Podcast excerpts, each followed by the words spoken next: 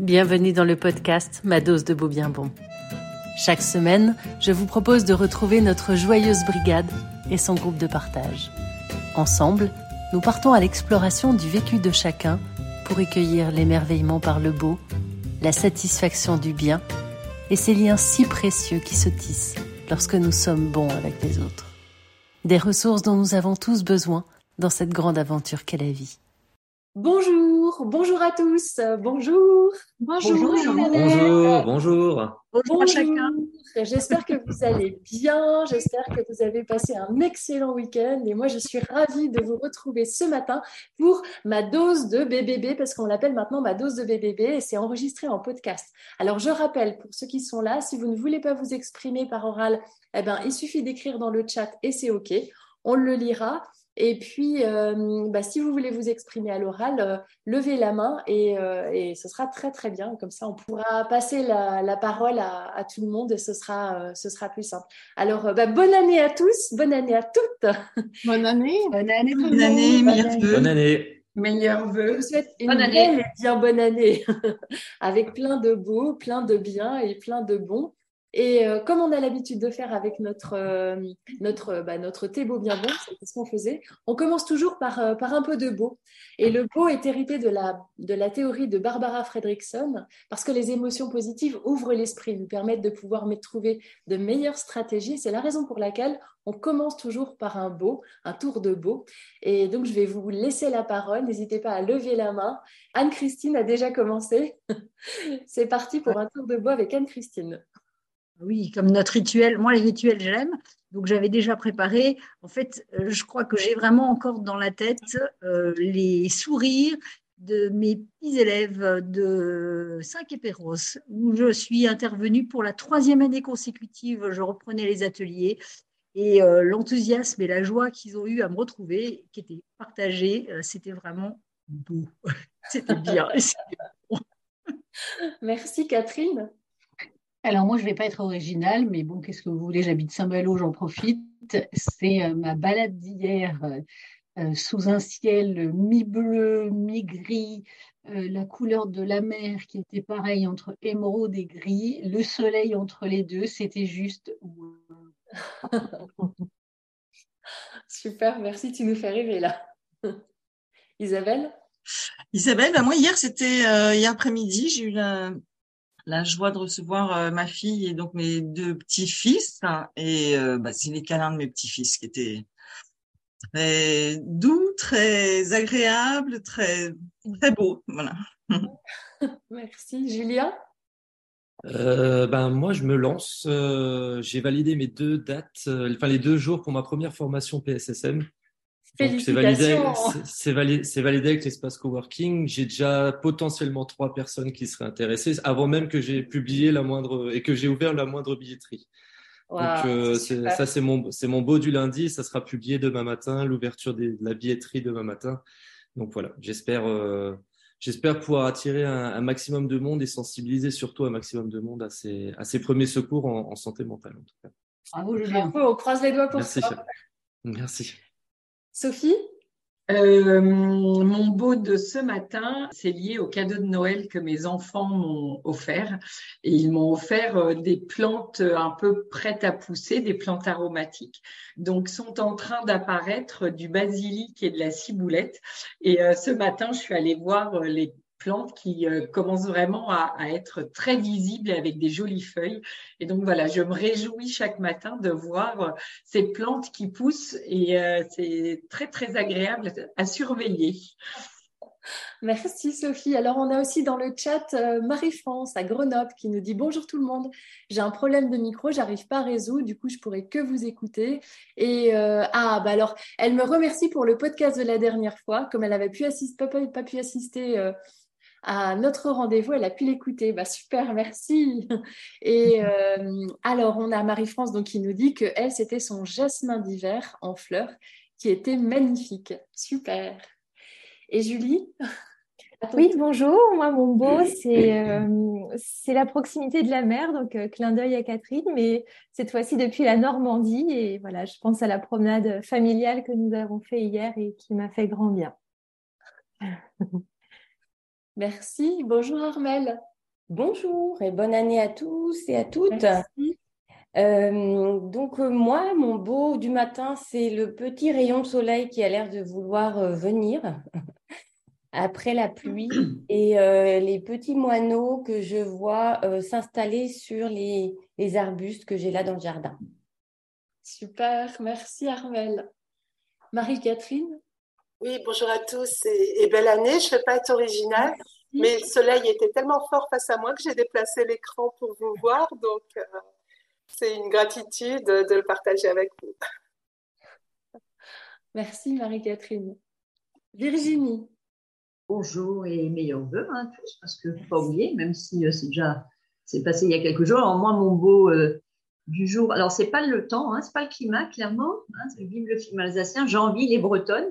Mais mon beau du jour, euh, bah, c'est euh, en fait euh, ma petite ma petite patate là. je suis reboostée là, regonflée à bloc après deux semaines bah, de vacances de Noël. Et puis là, j'ai décidé que ça repartait comme en 40. Et puis j'ai plein plein plein d'idées de projets avec mon association. Voilà. Donc là, je suis à fond. C'est mon petit mon petit beau. Super. On est tous avec toi. Merci. Rebonjour Corinne. Corinne de retour. Je suis ravie d'être là. Ça fait un moment euh, que j'ai pas pu participer parce que j'étais en formation sur la fin d'année. Enfin, formation. Euh, je reprenais le suivi euh, boutique de gestion de mon entreprise. Et, et, ça y est, je peux revenir parmi vous, j'espère le plus souvent possible les lundis matins. Donc, ça, c'est déjà ma première grande joie du jour. Pardon pour le retard parce qu'il faut que je me remette dans le rythme. Euh, et mon beau du jour ce matin, c'était, euh, j'ai eu la chance de recevoir un coffret à Noël euh, par ma fille de crème de soins bio.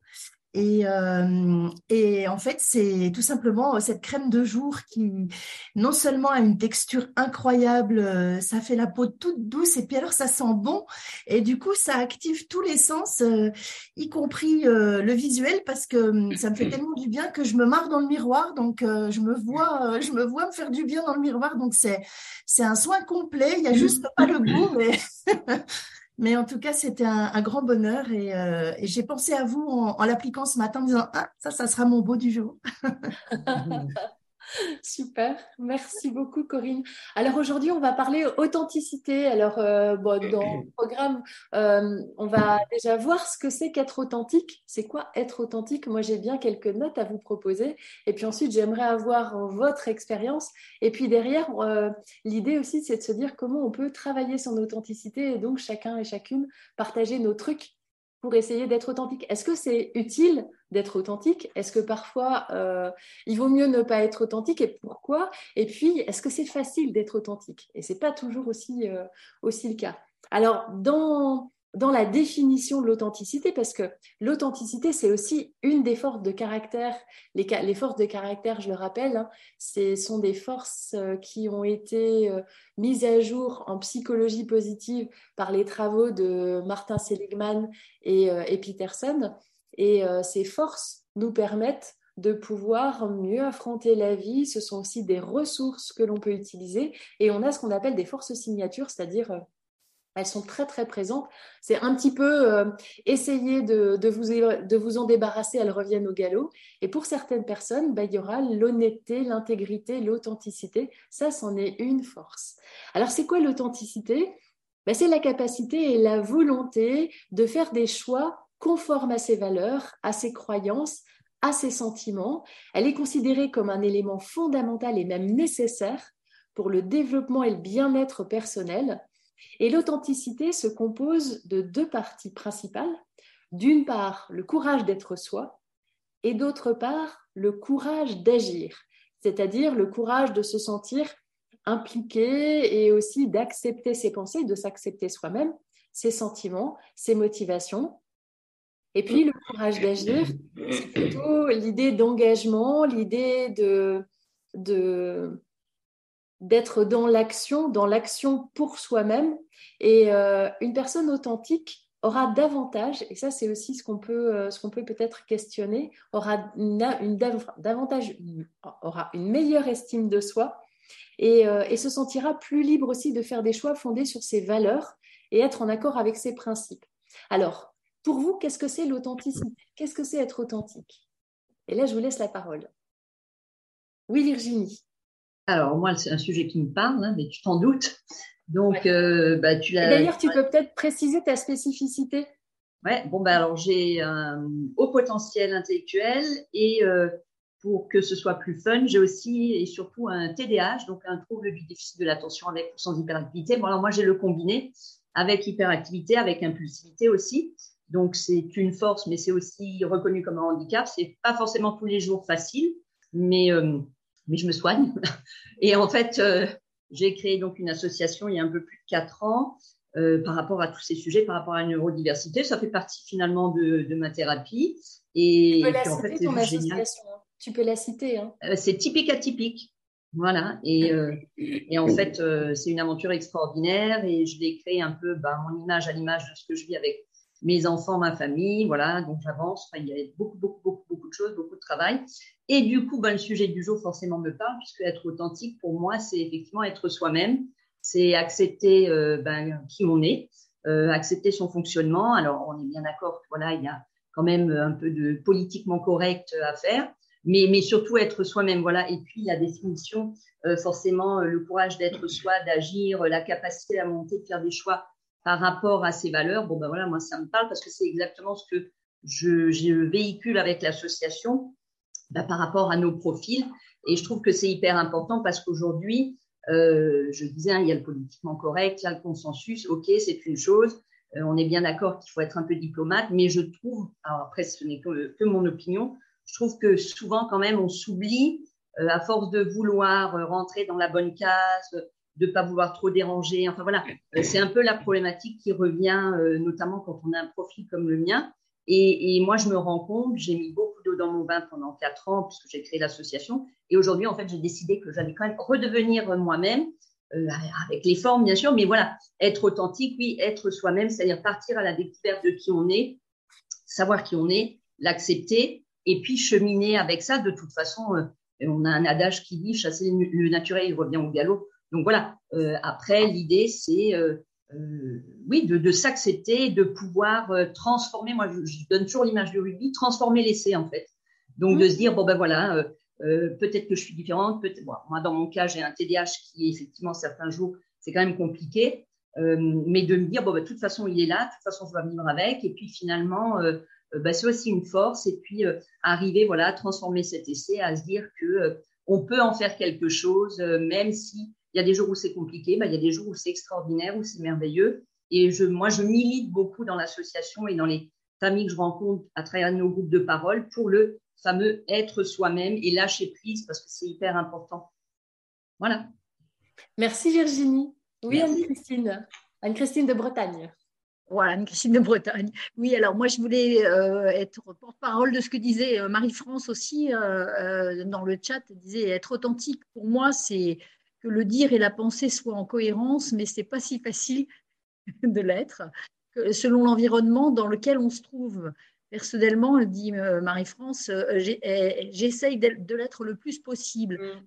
Et euh, ça résonne beaucoup, ce que dit Marie-France, et puis ce qu'a dit Virginie aussi. Moi, je trouve que bon, être authentique, c'est quelque chose que j'ai découvert au travers de mon cheminement, parce que je pense que enfant, on m'a beaucoup euh, obligée à pas l'être.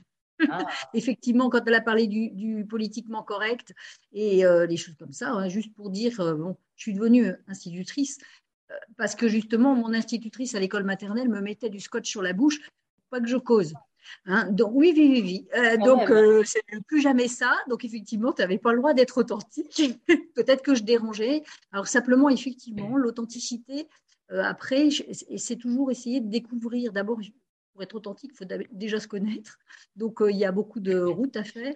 Et puis, il y a aussi, euh, effectivement, euh, connaître un peu les, éventuellement les limites. parce que parce c'est aussi, finalement, se dévoiler et éventuellement montrer sa vulnérabilité et, et pouvoir donner, du, donner aussi du pouvoir sur soi aux autres. donc, dans quelle mesure euh, je, dans, quelle mesure je me dévoile euh, quand, je, me connais euh, pour, trouver un, moyen aussi d'être protégé pour que, des gens malveillants, ça arrive, ne, ne, ne prennent pas en prise ou, sur moi, parce que j'en ai beaucoup souffert aussi. Donc, à travers ces épreuves, de toute façon, je pense que j'ai grandi. Pense que tout autour de nous, euh, et tous, pardon, Julia, on a sûrement connu des, Et donc, effectivement, l'authenticité, c'est important, mais il y a beaucoup de choses à prendre en ligne de compte. Mmh. Merci. Merci Anne-Christine. Oui, Julien d'Alsace. Étant, étant, étant en minorité, j'accepte qu'on dise toutes. Vous inquiétez pas, je vais pas m'offusquer parce que il n'y a pas le tous qui sort en premier. Moi, pour, euh, en termes d'authenticité, euh, il y a une phrase qui me, que j'adore beaucoup d'Oscar Wilde qui m'avait marqué. La première fois que je l'ai entendue, c'était soyez vous-même, les autres sont déjà pris. Et en fait, je me, je pense souvent à, souvent, ça, ça me fait penser un petit peu à ma vie, à moi, un petit peu avant. C'est pendant, c'est-à-dire pendant euh, euh, des années, pendant jusqu'à mes, euh, j'ai envie de dire 23, 24 ans, j'ai toujours fait ce qu'on m'a dit de faire, mais pas ce que je voulais faire. Parce que tout simplement, je, bah, je savais pas ce que je voulais faire. Et à 24 ans, il y a eu un, il y a eu un petit, euh, je sais pas, un petit, je sais pas, un câble qui s'est connecté euh, là-haut sans doute, qui, la lumière sans doute, ça a dû s'allumer dans une pièce. Et je rebondis sur ce que, bah, sur ce que Virginie disait, ce que Anne Christine aussi, vous, enfin, vous disiez toutes les deux, c'est être soi-même, ouais, mais c'est surtout savoir ce que l'on veut, connaître ses limites. Euh, je pense que quand on connaît ses limites, euh, ben, on sait jusqu'à où on peut aller, jusqu'à où on peut se permettre d'aller pour rester un petit peu, ben, ben pour rester nous-mêmes d'une certaine manière. Donc, et rester authentique, c'est aussi une, une, manière de de rester dans dans ses valeurs, tout simplement, de respecter ses valeurs et de respecter qui on est, tout simplement, et de pas être quelqu'un d'autre, pour rebondir encore une fois sur la phrase d'Oscar Wilde. Voilà un petit peu pour, pour moi, pour résumer vraiment, pour synthétiser ce qu'est l'authenticité. Merci Julien. Oui, Isabelle de Metz. Ben, je vais rebondir sur, euh, sur ce que disait Anne-Christine, ça a vraiment résonné chez moi.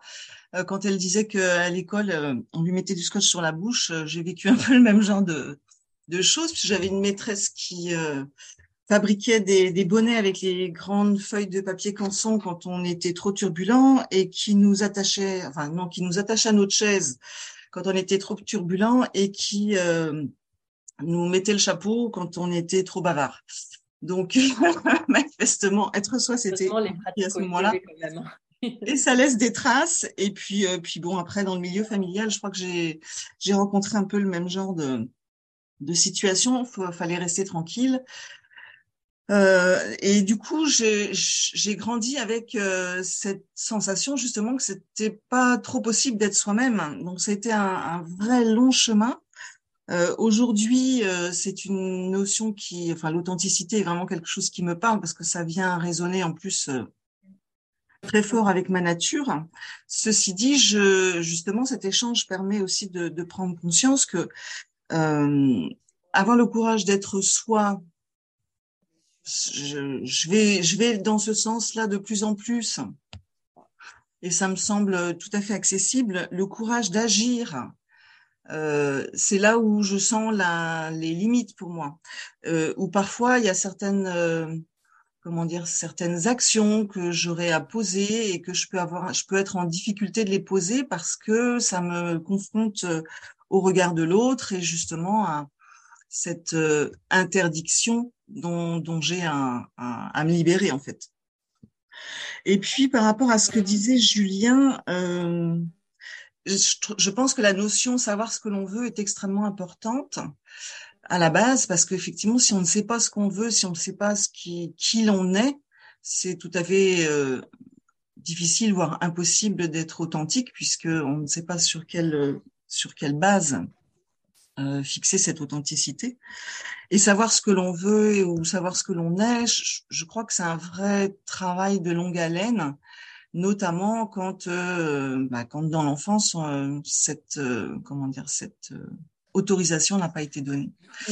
Donc, euh, donc l'authenticité, je pense que c'est vraiment un chemin de, de travail personnel. Voilà, c'est quelque chose vers lequel on va, euh, chacun à son rythme. Alors certains vont plus vite que d'autres, mais c'est, ouais, je pense que c'est vraiment un, un, travail sur soi, de, de longue haleine pour arriver à, euh, contacter en soi ce qui est vivant, ce qui est essentiel, ce que l'on sur ce sur lequel on ne peut pas, on ne veut pas négocier.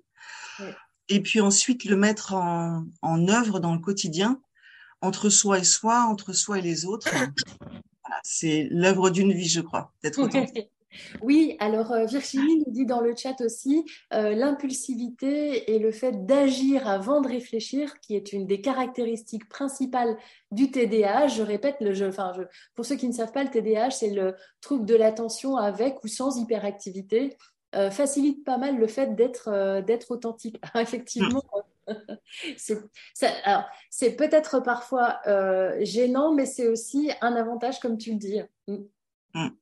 Et puis, euh, par rapport à la notion de vulnérabilité dont a parlé Anne-Christine, ce que je trouve, euh, je pense qu'à partir du moment où on est en phase avec sa propre vulnérabilité, c'est-à-dire qu'on la reconnaît et on l'assume, il y a quelque chose qui se dessine en soi, qui se pose en soi, qui se qui s'intègre, qui fait que même si on la montre aux autres, ils n'ont pas tellement de prise puisque puisque on est on est soi-même en accord avec ça. C'est-à-dire qu'on ne considère pas que ce soit quelque chose sur lequel on puisse euh, être euh, attaqué ou blessé en fait. À partir du moment où on accepte sa vulnérabilité, je enfin j'ai la sensation que cette vulnérabilité devient une vraie force. C'est-à-dire euh, comment enfin comment l'extérieur pourrait venir nous blesser à partir du moment où soi-même on, a conscience de nos forces et de euh, nos faiblesses. Il n'y a pas autre chose qui me vient ce matin, mais mais c'est pas ce que je voudrais utiliser. Mais enfin de euh, de, de, de ce que l'on a, de ce qui nous caractérise et qui, qui pourrait être considéré de l'extérieur comme une faiblesse, mais à partir du moment où c'est accepté et assumé, l'extérieur n'a plus de prise là-dessus. Oui, c'est un petit peu ce qui était dit dans la définition de l'authenticité. C'est vrai euh, d'être conscient de qui l'on est complètement et de s'accepter pleinement, y compris euh, accepter ses vulnérabilités. C'est tout à fait vrai. Merci Isabelle. Oui, Marie-Catherine. Oui, euh, le, tu disais Elisabeth, le courage d'être soi et, et, le courage d'agir. Et ça m'évoque beaucoup de choses parce que euh, je crois que cette notion d'authenticité, ça s'inscrit dans le temps. Euh, j'ai toujours eu comme valeur la sincérité, l'honnêteté, aussi loin que je me souvienne. J'ai dû faire une rédaction sur ce thème quand on nous demandait ce qui était important pour nous euh, au collège. Et ça a toujours été le cas. Donc, en valeur strictement ancrée, c'est quelque chose que l'on peut ressentir. Et ensuite, dans nos chemins de vie, faire un travail sur soi, savoir qui on est, qui on est vraiment, se demander pourquoi dans certaines situations, bah, quelque chose n'a pas fonctionné. C'est-à-dire on était là, débordant de passion, d'énergie, envie de faire, et puis pas d'écho en face. Donc ça, c'est quelque chose euh, qui interpelle énormément euh, le, le, rapport à l'authenticité, de dire, bon, bah là, j'étais moi, j'ai montré que, que j'avais envie d'aller quelque part, et puis tiens, ils ne me suivent pas. Donc il y a un, un, un chemin sur lequel je m'interroge encore, et, et c'est tout le passage de entre être soi et euh, agir, euh, c'est un long, un long, long, long processus et euh, qui, qui peut, qui nécessite des rencontres, qui nécessite aussi des petits pas. Et voilà, donc le, fait de rajouter cette notion d'authenticité aux, valeurs de sincérité, euh, d'honnêteté. je le vois dans, dans une échelle euh, dans le temps. Autant les premières étaient presque constitutionnelles ou qui font partie de nous, autant euh, passer à l'action, partager, aller plus loin. Mais quelquefois, ça nécessite aussi l'effort de changer de cadre. Si mmh. l'endroit où je suis, où je travaille, par exemple, ne permet pas d'être authentique, s'il y a des contraintes où on me regarde un peu comme euh, tiens de quoi elle nous parle elle peut pas faire les choses de façon euh, euh, codifiée comme on le fait tous mais peut-être qu'il faut faire un pas de côté et, et aller développer autre chose donc c'est encore à ce stade mm. que, que, je bataille que je me dis voilà être soi ok j'ai avancé mais agir c'est tout le chemin qui reste à faire. C'est très intéressant ce que tu dis, Marie-Catherine, pardon, parce que euh, alors ça, reprend un petit peu ce que disait Virginie en tout début, euh, tout début de, de, ce, temps où elle disait redevenir soi-même. Alors, est-ce qu'on est soi-même? Est-ce qu'on est au sens de naître soi-même? Un petit peu comme disait Isabelle ou, ou, euh, Anne-Christine, euh, on peut nous empêcher d'être soi-même. Est-ce qu'on redevient soi-même? Comment ça se passe pour vous, Virginie? Tu peux peut-être euh, déployer. Bah, par rapport à tout ce qu'on a dit, et puis je crois que ça a été noté dans le chat, par rapport à l'environnement, c'est ce qu'on appelle en termes psycho la fameuse cause environnementale. Mm. Et effectivement, euh, en fonction du milieu dans lequel on évolue, la famille, le cercle voilà, euh, euh, social, bah, c'est plus ou moins facile ou difficile. Alors moi, par ma, petite expérience, j'ai eu beaucoup de chance parce que quand j'étais diagnostiquée il y a cinq ans TDAH, donc à l'hôpital civil, par un psychiatre spécialisé à Strasbourg, dans la foulée, il m'a proposé de participer à une étude. Bon, j'ai dit oui tout de suite parce que de toute façon, comme je ne réfléchis pas avant d'agir et puis je trouve ça passionnant et c'est comme ça qu'on fait avancer la recherche. Et donc j'ai participé à une étude sur justement le TDAH de l'adulte, sur il y avait plein de plein de domaines qui étaient interrogés. la première professionnelle que j'ai vue, c'était extraordinaire parce que euh, justement euh, elle m'a posé des questions, c'était audio, ça a duré trois heures quand même. Et la première question qu'elle m'a posée, j'étais un peu un peu soufflée d'ailleurs. La première question, c'était qui êtes-vous? Et là, sur le moment, je me suis dit, c'est quoi cette question? Enfin voilà. Et, c'était très bien fait parce que voilà, il y avait une dizaine de questions, donc ça faisait parler. Et la dernière question qu'elle m'a posée, donc au bout de trois heures, c'était et à présent, qui êtes-vous? Et je me suis dit, non, mais c'est une blague. Et en fait, c'était extraordinaire parce qu'elle m'a fait parler. Et quand j'y suis retournée pour la restitution, bah, elle m'a expliqué que euh, dans mon cas, par exemple, euh, j'avais beaucoup de chance, j'avais une très haute estime de moi-même parce que cette cause environnementale euh, a toujours été positive parce que j'ai évolué et je pense que j'ai beaucoup de chance dans une famille ben, à l'écoute, bienveillante. Enfin voilà, même s'il y a des jours où c'était compliqué. Enfin oui, j'ai une maman qui est extraordinaire, un papa qui fonctionne comme moi, donc c'était assez assez explosif. Mais voilà, cette, ce qu'on a dit là ce matin, cette fameuse cause environnementale, c'est est-ce que on a toujours été soi-même? Est-ce qu'on le devient en cheminant parce qu'à un moment donné, on se rend compte?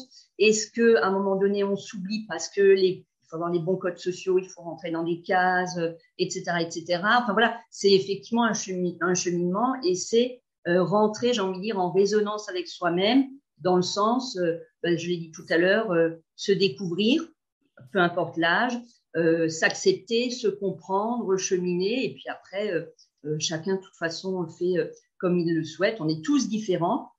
Et puis, c'est euh, un, chemin qui est plus ou moins long selon les personnes. Mais, je trouve que oui, c'est très important et, je pense qu'on ne le dit pas assez. Et c'est une notion, moi, j'aimerais qu'il soit enseigné euh, à l'école parce que bon, bah, nos enfants, souvent, et on l'a dit, hein, il y en a plusieurs qui l'ont dit. Alors, moi, j'ai pas eu des. Je me souviens aussi euh, de mon maître de CP, bon, qui était très chouette. Mais pareil, hein, moi, j'avais le scotch sur la bouche. j'avais régulièrement euh, des, punitions, enfin voilà, parce que a priori j'étais bavarde, je tenais pas en place. Bon, aujourd'hui je sais pourquoi, euh, mais voilà, on, je, trouve qu'on vit dans un monde où on nous casse entre guillemets. Alors c'est une image, hein, je sais pas si c'est le bon terme, mais euh, on, est à une époque, c'est là où, où c'est contradictoire. On a une époque extraordinaire où il y a plein de choses où on, devrait s'ouvrir, où on nous parle de plein de notions, la bienveillance, l'ouverture, etc., etc. Et en fait, euh, ben moi je trouve qu'on fait plutôt un peu tout l'inverse. Euh, la bienveillance, c'est une notion entre guillemets conceptuelle. On nous a balancé ça, la bienveillance, mais je crois qu'on nous l'a pas trop expliqué. Euh, on en fera une émission. Hein, hein? Qu'est-ce que tu as dit? On, en fera un vrai sujet, je crois. on en fera un vrai sujet. Mais voilà, tout, ça, je trouve que ça tourne autour de cette authenticité et, et je pense qu'il y a beaucoup de gens qui sont perdus et qui peut-être auraient besoin voilà, de pouvoir être eux-mêmes, de pouvoir être authentique, de pouvoir juste laisser parler euh, voilà, euh, leur, euh, leur personnalité. Parce que chaque personnalité est extraordinaire et, riche et unique. Et, et ouais, je trouve qu'on ne nous laisse pas assez être, être nous-mêmes, tout simplement. Merci Virginie. Oui, Corinne. Oui, il faut allumer son micro, il faut que je reprenne les automatismes. Euh, je voulais, euh, alors pour celles, pour celles qui ne me connaissent pas encore, moi j'étais fille de militaire Et j'ai été pendant 35 ans comptable, juriste et fiscaliste, donc plutôt du style à rentrer dans, le, dans les cases, juste à, tenter de rentrer dans les cases. Et, et un jour, bah, parfois la, la, vie frappe fort, justement, quand on est à côté de la plaque et quand on n'est pas soi-même. sauf que moi, j'étais pas moi-même, mais je m'en rendais pas compte. Et ce, que je voulais euh, témoigner ici, justement, c'était euh, cette difficulté à prendre conscience euh, bah, qu'on n'est pas authentique et que du coup, on se ment à soi-même. Très intéressant. Et, en fait, il y, a, un adage, je voulais le partager ici, vous l'avez peut-être probablement déjà lu sur les petites citations qu'on peut voir passer, mais qui, moi, m'a fait réagir. C'est une phrase qui dit tout simplement qu'à force de vouloir rentrer dans le moule, on devient tarte. Euh, et, ça a été une, vraiment, enfin, cette phrase, elle est, elle est rigolote comme tout, mais moi, elle ça a été le début d'une prise de conscience. Et, euh, et, en fait, je voulais aussi euh, enfin, axer mon, mon, discours de ce matin sur le fait que c'était venu chez moi travailler une autre, enfin, une autre soi-disant force, mais qui, qui, du coup avait été pour moi une grande faiblesse, c'est la loyauté. Ah. Parce qu'en fait, par loyauté à mon système familial, à mon système éducatif, à la société, euh, à ce qu'on attendait des enfants de l'époque, euh, eh bien, je m'en suis oubliée moi-même. Mm. Euh, et, dans le travail de développement personnel, un jour, j'ai rencontré quelqu'un qui m'a dit, ben, la loyauté, bien sûr que c'est une force, mais tout dépend à qui tu es loyal. Et, et j'avais pas compris que je pouvais être loyal à moi-même. Et c'est à partir du moment où j'ai mis le doigt là-dessus euh, bah, que j'ai commencé à, à m'autoriser à redevenir, du coup, enfin redevenir. Je pense pas que j'avais quitté qui j'étais, mais c'est juste que je ne m'autorisais pas à exprimer pleinement qui j'étais. Euh, donc voilà. Et, euh, et juste euh, dernière, euh, dernière, un petit dernier témoignage parce que je voudrais quand même aller sur. Enfin, je suis quelqu'un de résolument optimiste et je voudrais quand même aller sur une note d'espoir parce que du coup. J'écoutais euh, donc à l'instant, euh, euh, oui, c'est Virginie ton prénom, qui disait oui, on ne nous permet pas. Alors, on, partageait juste en privé avec Anne-Christine, je, la félicitais voilà pour son nouveau rôle de, grand-mère. Et on, on, échangeait toutes les deux l'émerveillement qu'on a avec donc nos enfants respectifs, qui sont des parents mais tellement justement différent de ce que, alors en tout cas je vais parler de moi, parce que moi j'ai tellement été formatée dans ce moule euh, de la discipline, euh, de la de la loyauté justement à un système que j'ai malheureusement à l'époque reproduit avec mes enfants euh, et moi, j'ai un fils aîné, alors qui n'est pas TDAH, mais qui, pré, enfin voilà, qui aujourd'hui est diagnostiqué pour d'autres choses, mais qui euh, était un enfant avec euh, des comportements particuliers. Et j'ai été une maman qui, malheureusement, à l'époque, punissait sévèrement en plus parce que j'avais cette fausse croyance qu'il fallait qu'il rentre dans le moule. Alors, heureusement, j'ai fait mon mea, mon mea culpa depuis, euh, ce sont des choses qui ont vraiment été mises à plat en, famille. Mais aujourd'hui, quand je vois ma propre fille élever la sienne dans ce qu'on appelle la parentalité bienveillante, et là pour le coup, c'est pas qu'un concept, parce que je crois que les jeunes d'aujourd'hui sont en pleine capacité de faire la différence. Mm, mm. Euh, moi, pour moi, la note d'espoir, elle est là, parce que je me dis que les enfants de demain, en tout cas, peut-être, enfin peut-être pas tous, mais j'espère une grande majorité, euh, pourront peut-être être authentiques plus vite que nous. Mm. Merci Corinne, super. Oui Anne-Christine. Alors attends ton micro. En synchronicité avec, euh, avec Corinne, parce que j'allais dire la même chose. Effectivement, moi, ça me fait beaucoup vibrer, mais j'avais envie de, dire justement en toute authenticité, euh, moi, euh, il faut, moi aussi, j'ai été dans le même modèle que, que, que Corinne.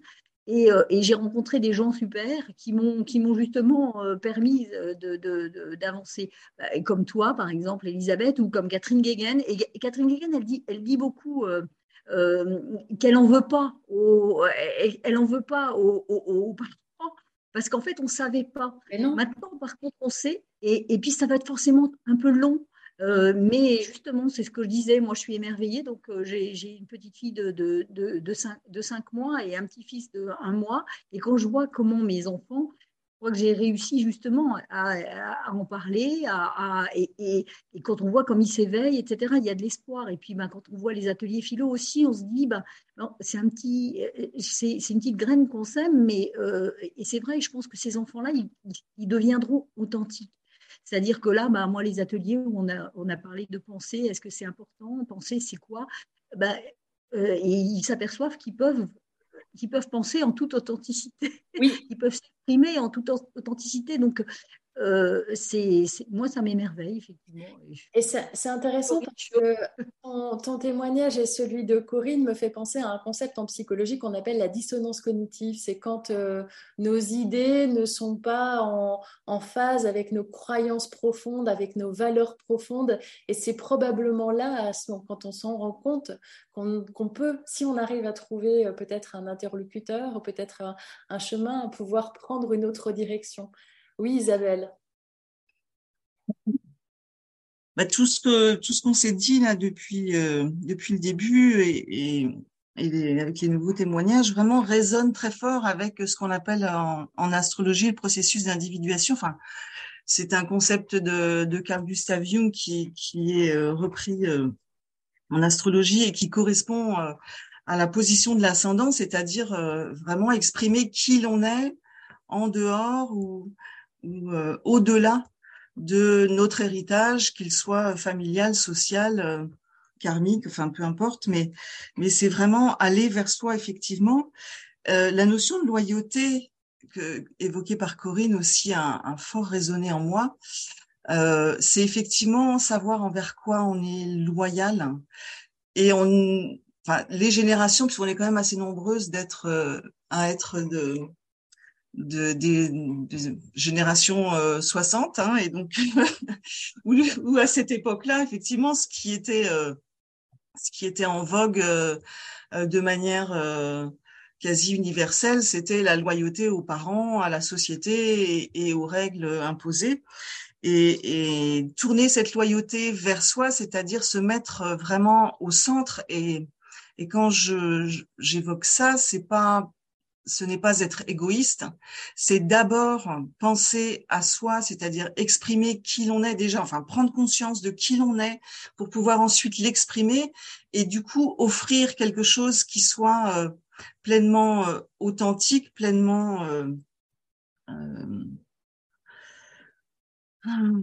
pleinement soi. C'est vraiment la, la, lumière individuelle qui peut, qui peut à ce moment-là s'exprimer et apporter justement euh, notre richesse au monde, chacun à, notre niveau.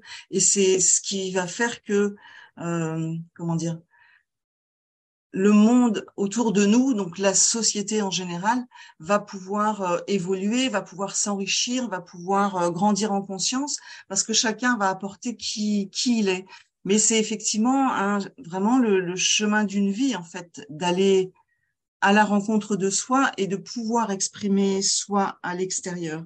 Et c'est vrai que l'époque fait que euh, ce qui nous a pris du temps prend beaucoup moins de temps aujourd'hui euh, aux jeunes générations. Moi aussi, j'ai ma, ma fille aînée, donc qui a deux petits garçons. Euh, euh, je, je, suis assez admirative souvent quand je la quand je la vois faire avec et je me dis euh, bah, merci merci pour ces, ces petits ah êtres là qui vont pouvoir grandir dans des conditions qui vont leur permettre euh, d'être eux-mêmes beaucoup plus rapidement. Effectivement, l'évolution fait que euh, euh, Corinne, tu disais, j'espère que les enfants d'aujourd'hui, enfin, je pense que les enfants d'aujourd'hui seront authentiques plus vite que nous. J'en suis absolument convaincue également. Et c'est intéressant ce que tu dis parce que quand tu parlais du, rapport à, l'autre euh, et, à la société, on a Marie-France aussi dans le chat qui nous dit l'authenticité doit toutefois toujours tenir compte aussi de l'autre et dans l'éducation des enfants aujourd'hui, on leur apprend plutôt qui mmh. ils sont, mais pas forcément l'interaction avec l'autre. Et ça, c'est ah. aussi une dimension qui est, euh, qui est très intéressante. Ouais. Bah, je trouve que ça rejoint tout à fait le concept d'assertivité, c'est-à-dire que euh, ce qui est ce qui est intéressant dans le fait d'être soi-même, de devenir soi-même, c'est de d'être en capacité d'accueillir l'autre tel qu'il est aussi. C'est-à-dire c'est pas juste euh, je j'exprime qui je suis et et, euh, et comment dire et je et je je me valorise avec ça, c'est j'exprime qui je suis pour être authentique, honnête avec moi, avec l'autre, mais je suis aussi en capacité de recevoir ou d'écouter l'authenticité de l'autre, y compris quand elle va totalement à l'encontre de, de ce que je suis ou de ce que je crois. C'est-à-dire, euh, euh, je pense que derrière l'authenticité, il y a la notion aussi de, euh, mince, le mot m'échappe, de tolérance. Euh, on peut pas être authentique, enfin on peut pas se dire authentique si on ne tolère pas que l'autre soit différent de nous. Alors, pour être authentique, comment est-ce qu'on peut devenir un peu plus authentique quand on a du mal parfois à être authentique? Ça, c'est aussi une question euh, qui est importante parce qu'on parle de chemin, d'aller de plus en plus vers l'authenticité, de redevenir soi-même. Comment on fait? Comment vous faites? À quel moment est-ce que vous vous sentez plus authentique? Qu'est-ce qui fait que euh, vous allez vers l'authenticité à certains moments et comment vous faites? Oui, je, vais juste rebondir par rapport à ce qu'on a dit avant de répondre à la question suivante. Euh, par rapport à l'authenticité, effectivement, les nouvelles générations. je suis assez d'accord. Après, il y a quand même juste un élément à prendre en considération qui malheureusement est quand même euh, bah, toujours d'actualité, c'est que l'authenticité dans le système scolaire, c'est quasi néant quand même. Il hein, faut le savoir. J'ai trois enfants, trois ados, 13, 15, 17, bah, trois profils atypiques hein, avec euh, des disparités. Enfin voilà, et c'est vraiment compliqué. Et, puis après, moi, j'ai repris mes bulletins, hein, voilà, parce que quand on fait un diagnostic, on, nous demande de reprendre un peu et de refaire le chemin en arrière. Mais, l'authenticité, euh, je pense qu'effectivement, les nouvelles générations euh, vont euh, élever leurs enfants différemment, ça c'est clair. Euh, ils pourront sûrement être plus rapidement eux-mêmes authentiques. Nous, nous, en tout cas, c'est ce qu'on fait avec nos enfants aussi. Hein. On leur permet d'être eux-mêmes, on leur explique aussi que euh, la plus belle chose qui soit, ben, finalement, pour une personne, c'est de pouvoir euh, être elle-même, de pouvoir euh, faire ses choix, de pouvoir voilà avancer dans la vie, pas sans contrainte, mais voilà, en, vraiment en, ayant fait ses choix et en les assumant. par contre, l'authenticité dans le système scolaire français, on n'y est pas encore. Hein. On est même très, très, très, très loin du compte et c'est souvent très compliqué, justement, pour des enfants qui ont un profil atypique, donc qui, sont, qui ont cette euh, authenticité parce que souvent ils sont sans filtre, parce que voilà, euh, bah, je l'ai expliqué hein, par rapport à mon profil, et, et c'est quand même souvent très mal perçu, c'est méconnu de toute façon, c'est très mal perçu, et puis dans le système scolaire euh, français, on a quand même un système où on, on a envie que tous les gamins d'une même classe fonctionnent pareil, soient pareils, réagissent pareil. Voilà, un gamin qui sort un peu du cadre, qui dérange, qui ben, est authentique, qui aurait tendance un peu à interpeller les enseignants. Enfin voilà, c'est quand même pas, c'est pas ce qu'on préfère. Hein, ça, il faut quand même. Et c'est souvent d'ailleurs un problème parce qu'il y a une distorsion entre justement l'éducation qui est donnée à la maison euh, par rapport à tout ce qu'on a dit et puis cette évolution naturelle, j'ai envie de dire, hein, de, de, notre manière euh, d'élever nos enfants. Et donc ce, différentiel où, euh, bah, quand les gamins sont à l'école, euh, alors là, c'est juste, on est il y, a, dix planètes qui sont pas alignées entre les deux. Et ça, c'est quand même très compliqué. Parce qu'à la maison, on enseigne ça à nos enfants, on leur dit, ben voilà, c'est aussi une force. J'ai participé là, j'étais en début de semaine dernière. Il y a le docteur Olivier Révol qui a donné une conférence à Guenot, un pédopsychiatre qui est dans, tous ces sujets qui est extraordinaire. Et justement, c'était un peu le sujet aussi. Et, c'est toujours ce qui remonte, c'est que ben, les enfants d'aujourd'hui, clairement, sont plus ceux que nous on a été. Mais malheureusement, il y a ce fossé encore entre les enfants actuels, la manière dont ils sont élevés, le monde dans lequel on vit aussi, hein, l'évolution du monde et le système scolaire qui, lui, quand même, est resté un peu bloqué euh, quelques décennies en arrière. Donc, euh, l'authenticité, euh, c'est compliqué. Et j'ai envie de dire, même en entreprise, hein, alors, dans l'entreprise, ça s'ouvre beaucoup. Il y a de plus en plus d'entreprises qui, justement, prônent ces valeurs et qui mettent en avant ce genre de, de, de choses. Mais c'est pas non plus encore, c'est pas du 100%. Mais, mais ça avance doucement. Merci Virginie. Oui, Isabelle. Ben, je voulais comment, répondre à... comment, voilà, sur comment. Voilà, je voulais répondre à ta question comment être authentique.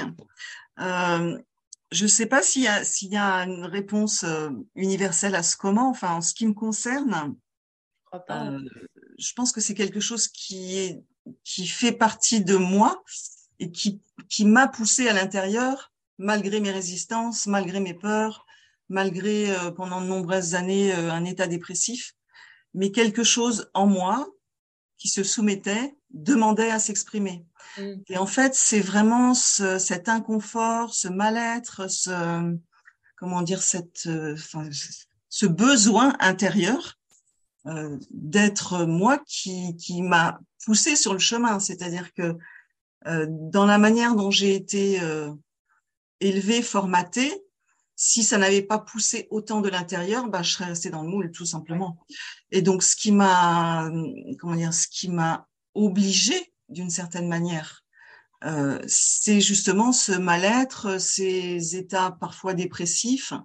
Euh, quelque chose en moi avait besoin de s'exprimer. Donc, comment j'ai fait? Ben, je suis allée voir des psychothérapeutes pendant un temps, et puis euh, c'est vrai que ces dernières années, ce qui m'a vraiment beaucoup aidé, c'est toutes les techniques alternatives.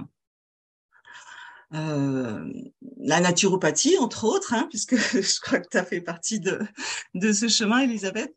Euh, donc tout, tout ce qui est déjà support euh, au niveau de l'alimentation et de la micro-alimentation, mais aussi euh, euh des techniques telles que euh, telles que l'hypnose, la kinésiologie, la sophrologie et j'en passe. Enfin, je veux dire, il y a, y a, tellement de choses qui existent aujourd'hui et qui viennent se compléter et qui viennent soutenir une démarche quand quand mmh. elle est justement sincère et authentique. Mmh. mais ça demande, euh, enfin, en ce qui me concerne, en tout cas, je parle que pour moi là, mais ça demande vraiment de euh, dépasser les peurs qui parfois peuvent être euh, paralysantes, peuvent être, enfin, peuvent donner un inconfort physique, émotionnel, psychique, psychologique tel que euh, voilà, c'est vraiment un chemin. Enfin, pour moi, c'est vraiment un chemin. C'est un effort du quotidien, mais mais je sens que plus je vais vers ça, et plus quelque chose en moi s'ouvre. Et justement, euh, en fait, ce qui est difficile, c'est de percer la coquille. Une fois qu'elle est percée, eh bien, ça va de mieux en mieux, de plus en plus, et peut-être de plus en plus vite, même si le chemin n'est jamais euh, totalement abouti et que c'est voilà, c'est un travail, c'est un travail de comment dire, du quotidien, d'être euh, vigilant euh, à, ce que l'on fait, ce que l'on pense, ce que l'on met en acte, et de redresser petit à petit, euh, entre guillemets, la, barre vers la direction dans laquelle on a envie d'aller. Merci, merci Isabelle. On a Marie-France aussi qui dit, pour moi aussi, c'est la souffrance qui m'a poussée à devenir authentique. Le masque devait tomber, ce fut douloureux, mais ô combien productif psychologiquement, spirituellement et humainement. C'est joli ça. Hein. c'est, euh, en tout cas, c'est très profond. Oui, Corinne, tu voulais t'exprimer aussi. Oui, ben ça, va, ça, va, rejoindre ce que vient de dire Isabelle. Euh, quand tu disais comment on devient authentique, euh, moi, ça se résume en j'écoute mon corps. Parce qu'à un moment donné, la dissonance cognitive dont tu parlais tout à l'heure fait que si on, si on ne redresse pas la barre, je crois qu'on tombe malade en fait. Euh, c'est ce qu'exprime aussi Marie-France dans, dans, cette notion de souffrance. Euh, ça devient, au-delà de la souffrance psychique, ça devient de la souffrance physique, c'est-à-dire ça se traduit dans, dans, nos cellules tout simplement. Et aujourd'hui, euh, je crois que le baromètre pour moi, c'est mon corps qui me dit si tout simplement je suis au bon endroit ou pas. Euh, donc effectivement, ça s'apprend. Et, pour répondre à cette euh, notion de masque, parce que Marie-France l'avait exprimé aussi euh, une, première fois un peu plus haut dans, les, dans le chat, bah, je dis j'écoute mon corps parce que tout simplement, moi j'ai aussi suivi les enseignements de l'écoute d'école canadienne Écoute ton corps, qui est l'école de, de Lise Bourbeau, voilà, où on parle des cinq blessures de l'âme. Et en face de chaque blessure, que ce soit l'abandon, le rejet, la trahison, l'injustice ou l'humiliation, on porte des masques pour justement essayer de composer avec cette souffrance, avec cette dissonance cognitive et pour se suradapter euh, finalement à une situation qui, qui, ne nous convient pas. Et l'idée, c'est véritablement de faire tomber les masques pour revenir à une situation euh, plus alignée finalement à, à, qui on est. Voilà. le, comment il est là pour moi en tout cas. Oui, oui, oui. Et notre corps est vraiment le livre de notre histoire. Hein. On porte nos blessures euh, physiquement, on les porte psychologiquement, mais on les porte aussi physiquement. C'est tellement C'est engrammé en fait. Hein, donc, euh, Mais la bonne nouvelle, c'est qu'on peut, on peut désengrammer. On, on peut quand même justement euh, rétablir tout ça. Voilà, c'était mon comment.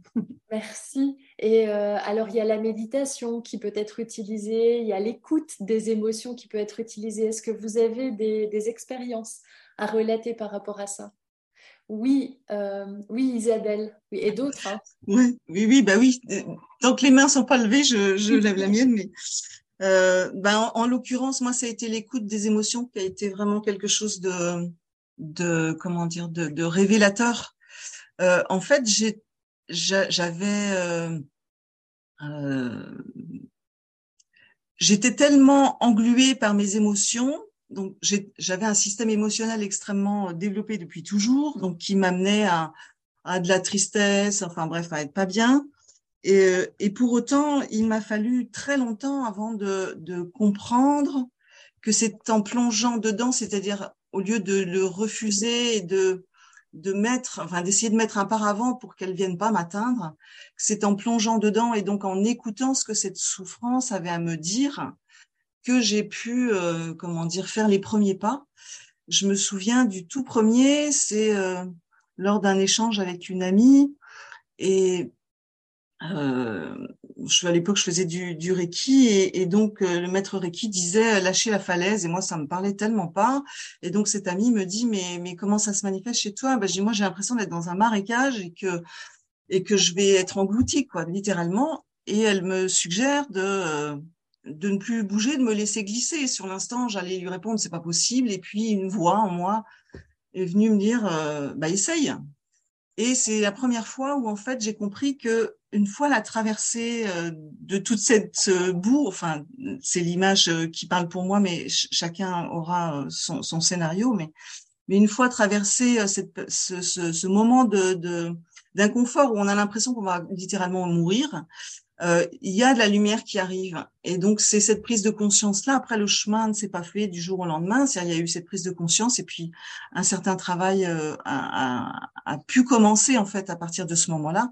C'est rentrer dedans. Encore aujourd'hui, euh, il m'arrive de d'être dans cette résistance à rentrer dedans et je m'aperçois chaque fois que quand je lâche prise et que j'accepte de me poser, de rentrer dans l'émotion et de voir ce qu'elle a à me raconter, eh bien, quelque chose de lumineux peut prendre sa place et, faire son œuvre, en fait. Voilà. Je voulais, moi, je voulais, voulais euh, rebondir sur ce que vient de dire Isabelle, parce que moi, moi c'est la CNV de Marshall Rosenberg qui m'a sauvé la vie. Très bien. Euh, et effectivement, c'est parce qu'en fait, j'ai découvert euh, bah, que j'avais des émotions, que je pouvais et que, et, et que je pouvais m'appuyer là-dessus parce que j'avais des besoins, parce que je savais même pas que j'avais des besoins.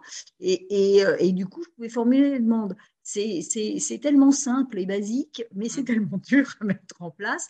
Mais ça ça m'a effectivement ouvert euh, des, des, portes et j'ai découvert tous les outils qu'il peut y avoir. Oui. Et, euh, mais mais c'est un outil très précieux et que je mets en place tous les jours. Dans les outils qu'on peut utiliser également, il y a le dialogue avec soi-même. Alors, euh, le dialogue avec soi-même peut être euh, exploré seul, mais peut aussi être exploré à l'aide d'un thérapeute. Et euh, avez-vous aussi expérimenté ça? Et Julien, je te laisse la parole. Vas-y, je t'en prie. oui. moi, depuis quelques temps, depuis quelques années maintenant, je fais beaucoup de méditation. Enfin, grave, enfin, c'est pas de la méditation comme on peut l'entendre, je suis pas devenu moine tibétain non plus. Euh, J'utilise tout simplement l'application Respirelax, ça suffit amplement. Euh, donc tous les matins ou tous les soirs, en fonction de comment, euh, comment, ça, comment, en fonction des possibilités dans la journée. Et le sport beaucoup hein, aussi, parce que je suis quelqu'un qui est qui est beaucoup tous azimuts. Je pars souvent un peu à gauche, à droite, devant, derrière. Je m'arrête, je reviens. Enfin, euh, souvent je suis devant mon ordinateur, j'ai plein d'idées et au final je me retrouve une heure et demie, deux heures plus tard, j'ai bah, j'ai rien fait fait, j'ai pas avancé plus que deux heures avant. Parce qu'en fait, je suis tout azimut. Donc, ce que j'utilise pour, euh, bah, c'est, après, je l'ai accepté, je suis comme ça, mais je sais très bien que la méditation me permet de, de me calmer, de revenir euh, à l'instant présent. Et le sport, contrairement à l'image qu'on a un peu du sport, un petit peu où on a ce côté un peu énergique, dynamique, bah pareil, ça me permet de me, de me recentrer et quand je finis une bonne séance de sport, ben moi je suis calmé et au moins j'ai les idées claires sur tout ça, je pense. Euh, tout est un petit peu plus clair là-dedans. Je sais vers où aller, à gauche, à droite. Et, pour l'avoir essayé, avant le sport, ouais, je pars tous azimuts, j'avance pas. En revenant du sport ou, une, ou un petit peu de, de respirolax, un petit peu de méditation, je me remets devant mon ordi. Et ben je sais, je. J'arrive à schématiser le plan de, de, de, la démarche à suivre pour, pour la suite. Voilà un petit peu. Enfin, voilà, c'est mes, c'est à moi mes petits tips à moi qui sont propres à chacun, chacun a les siens. Moi, c'est les miens en tout cas. Et c'est super Respire Relax, tout le monde peut le télécharger. C'est une application qu'on trouve gratuitement, une application de cohérence cardiaque et c'est vraiment super. Et Catherine nous disait euh, marcher dans la nature aussi, oui, super. Oui, marcher dans la nature. Et puis on avait aussi alors euh, une remarque qui était assez amusante. En entreprise, l'authenticité fonctionnerait si ça rapportait trois points d'exclamation et un clin d'œil. Oui, oui, oui. Je, je, je, confirme, je me permets de confirmer cette, cette, cette, cette phrase-là. Euh, j'étais dans, j'étais dans une réunion un peu professionnelle, composée que de DRH. Et, euh, et je me suis rendu compte d'une chose aujourd'hui, une chose en entreprise pour qu'elle intéresse, faut, il y a deux choses. Qu'est-ce que ça rapporte et qu'est-ce que ça fait économiser? Et aujourd'hui, malheureusement, l'authenticité, euh, c'est difficile de le, de faire comprendre que ça rentre dans une de ces deux cases, effectivement. Donc, pour eux, voilà. Je me suis permis juste cette petite aparté. oui, je me permets de rebondir parce que j'ai répondu non, mais que l'authenticité fait... en entreprise devra être acceptée euh, avec les nouvelles générations. Et ça fait le lien de nouveau avec la conférence que j'ai vue la semaine dernière. Et clairement, euh, la génération, moi je reprends la génération des enfants, hein, qui sont euh, euh ben, les, citoyens de demain. Hein. Euh, ben oui, oui, clairement, l'entreprise devra s'adapter. Elle n'aura pas le choix parce que les jeunes aujourd'hui, et c'était surtout le propos d'Olivier Révol, euh, c'est plus du tout comme nous ou comme nos parents. Euh, grosso modo, hein, je schématise, c'était une image qui donnait, ils en ont un peu plus rien à faire et c'est avant tout eux, leur bien-être, leur façon d'être, leur authenticité qui prime sur le reste. Et c'est là qu'on a un changement de paradigme qui est énorme. Et, c'est pour ça que je disais qu'en entreprise, ça commence. Alors oui, il y a toujours la, notion pécuniaire, c'est clair, hein, ça c'est je crois que ça changera jamais. Euh, mais quand même, les entreprises n'auront pas le choix. Je pense qu'elles devront s'adapter. Elles n'ont pas d'autre solution parce que sinon, ça va être très, très compliqué. Il y a des pays qui l'ont fait, hein, donc il n'y a pas de raison. Euh, après, il y a aussi la culture, la mentalité. On ne va pas revenir là-dessus, mais euh, je pense que c'est un passage obligé en tout cas. Oui, Catherine. Merci, Virginie. Oui, Catherine, tu voulais dire quelque chose non, je voulais juste te dire qu'effectivement, euh, euh, je ne sais plus qui en avait parlé tout à l'heure. Euh, il y a Virginie qui avait parlé de, l'éducation nationale et, donc Anne-Christine dans le chat qui avait parlé des, entreprises. Et effectivement, en fait, moi j'ai par moment, alors je, moi je suis hypersensible, hein, donc et là, ça me parle bien tout ça. donc c'est vrai que moi, avant j'ai su assez tardivement que j'étais hypersensible, mais c'est pas le débat. Euh, mais c'est vrai que je me disais toujours, et ça m'arrive encore très très souvent, de dire je suis une extraterrestre ou je ne vis pas à la bonne époque. Voilà, ça résume un peu ça. Et en fait, quand j'entends effectivement, et quand je le vois, parce que j'ai des clients aussi bien euh, ados, enfants qu'adultes, euh, j'ai l'impression qu'on est coincé dans un espèce de, je sais pas, espace un vortex, ça la bonne, euh, entre effectivement euh, le, les, catastrophes qui peuvent se passer au collège, au lycée, à l'école, etc., où on entend juste des trucs, enfin, j'entends juste des trucs hallucinants avec euh, mes clients. Donc, mon, exemple préféré, c'est la prof d'anglais m'appelle Ikea. Je dis, pourquoi elle s'appelle Ikea, ta prof d'anglais? Parce qu'elle dit que je suis mal montée. 14 ans. Voilà, ça c'est fait.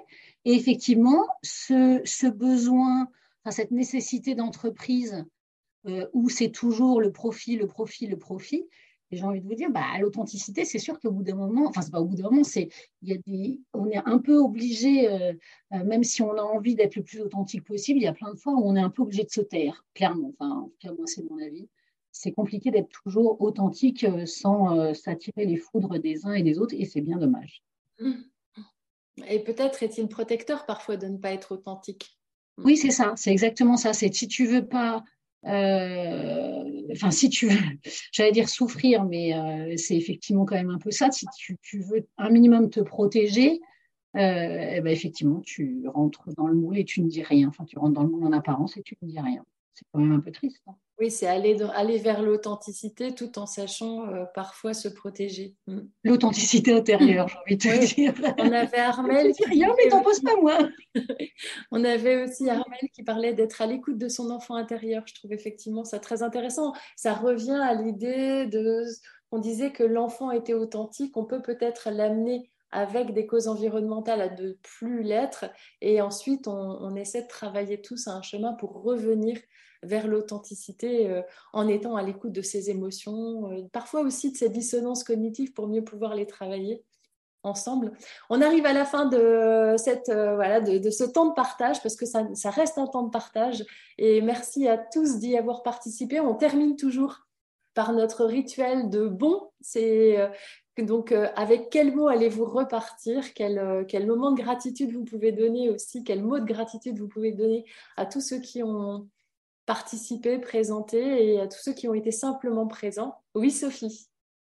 Moi, je repartirai. Ambassadrice devant. je repartirai avec le mot alignement. Merci, Sophie. Oui, Julia. Moi, ce sera trois mots, c'est soyez vous-même.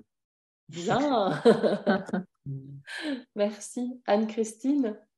Résonance. Hmm. Oui, Sarah.